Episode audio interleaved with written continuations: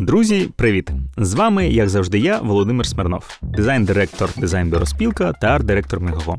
І це подкаст історії дизайну. Сьогодні ми продовжимо з вами розповідь про Георгія Нарбута. Важливе нагадування. Подкаст виходить за підтримки ювелірного дому Сола.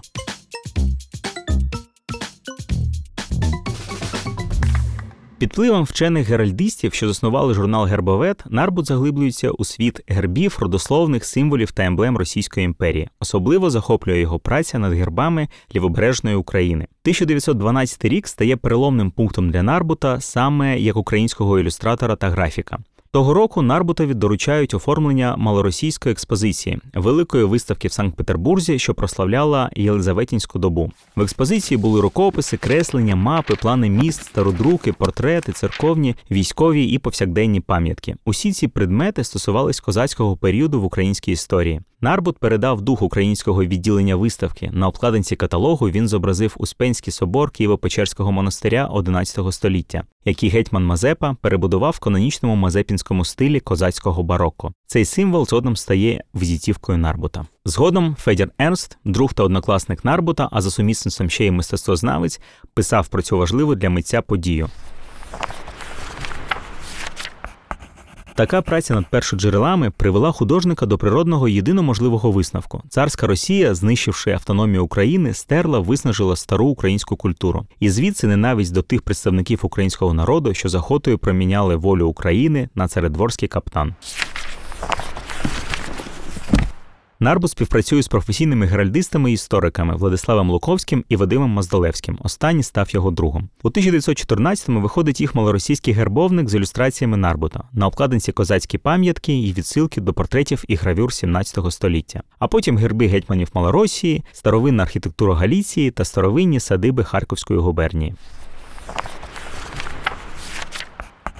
Вадим Львович Моздалевський український історик, археограф та архівіст автор численних наукових праць, зокрема масштабного дослідження Малоросійський родословник та Малоросійський гербовник. У 1914 році починається Перша світова війна.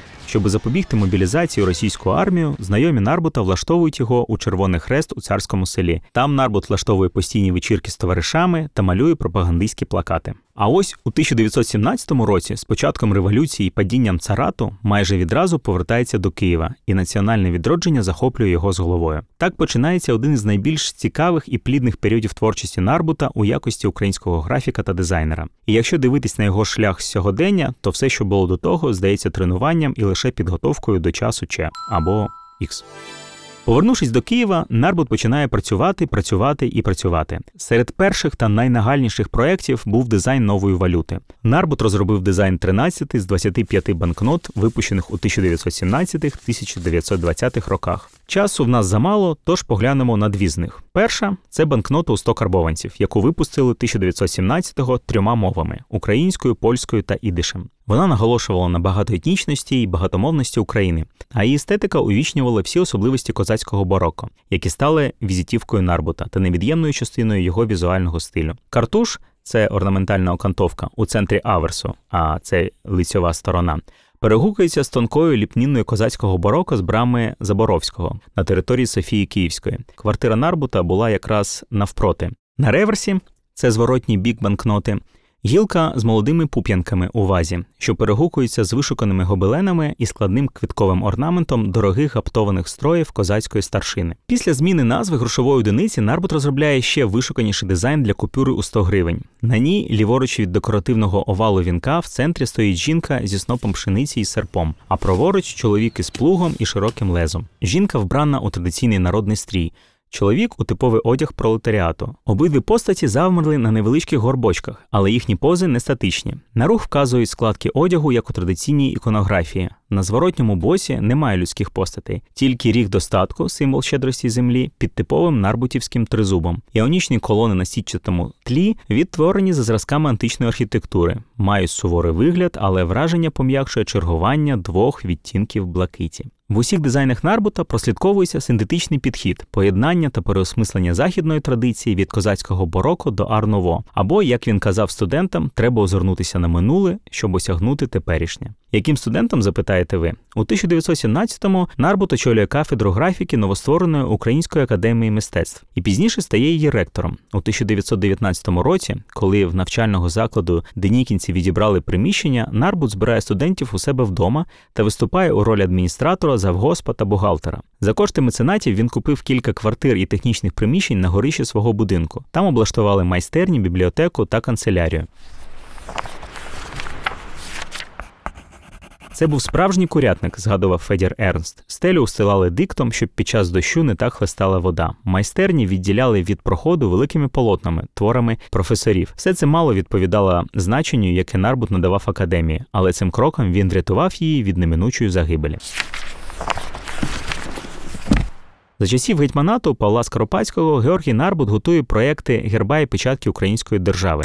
У липні 1918-го він розробляє малу державну печатку. У центрі козак, як на гербі, а по колу напис нарбутівським шрифтом Державне секретарство. Латинська Н не просто так з'явилася на печатці. Це була його своєрідна особливість. Замість кириличної Н писати латинську. Так нарбутівський шрифт відрізнявся від інших. Також він працює над українською дитячою абеткою та ілюстраціями для Енеїди Котляревського, які, на жаль, так і не встигає закінчити. Він встиг виконати лише одну ілюстрацію із запланованих 12. Ми пробіглись майже по всій творчості Нарбута, але так і не проговорили про Нарбута як людину, а це не ок, тому що професіонал не живе окремо від людини. Георгій Іванович був високий на зріст, повний, майже зовсім лисий, не дивлячись на молоде, кругле рожеве обличчя, абсолютно голений, з маленькими бачками на скронях, з великими чорними, злегка вологими очима, добрими і дуже ласкавими, як у дитини, і справляв надзвичайне приємне враження. Він обожнював перевдягатися та створювати костюми для себе і друзів. Федір Ернст писав: біжать вуличні хлопці, перед ним якась висока курйозна постать, чорний фрак старовинного крою, короткі панталони до колін, чулки, лаковані туфлі. З вікон та дверей єврейських крамничок висовуються цікаві голови. Хто це? І раптом, та це ж Жорка Нарбут. В костюмі Євгенія Анієна Нарбут гордо йде через глухівський ринок. На другий день той самий Майдан міряв кроками уже не Онєгін, а англійський мандрівник по Сахарі чи Єгипту, в сліпучі білім вбранні, з білим шкіряним шоломом на голові. Нарбут майже ніколи не робив замальовок і залишив у спадок лише одну незаповнену етюдну книжку. Замальовки йому були не потрібні. Їх заміняла йому фотографічна зорова пам'ять. Тому і процес творчості був у нього не такий, як у інших митців. Він бачив свій майбутній твір, ще тільки беручись до олівця, пера чи пензля. Через те муки творчості були йому незнайомі. Роботу робив він завжди жартуючи, любив працювати серед людей, розмови і сміх тільки допомагали йому. Працював дуже швидко і майже ніколи не відмовлявся від замовлень, які виконував вчасно. Ще 1913 року Георгій повінчався з донькою поміщика сусіда Вірою. Через рік у них народилась донька Марина, українська класична танцівниця, артистка балету, а згодом син Данило, у майбутньому народний художник України, лауреат Шевченківських премій та член УНА УНСО. До одруження не Георгій, а Єгор Нарбут, який підписував усі ранні роботи. А після одруження він змінив ім'я з двох причин. Георгій гарніше і більше подобалось дружині. Це перша причина. А друга Єгор ім'я москальське. А на москалів він сердився за те, що в Петербурзі йому не дозволили видати книжкою українською мовою. В київський період мешкав у будинку під номером 11 на Георгіївському провулку, де знімав 5 кімнат. У одній з кімнат жив його друг Вадим Моздалевський. Зараз, на жаль, будинок Нарбута знесли, прикриваючись реставрацією. Тепер там відреставрований котлован.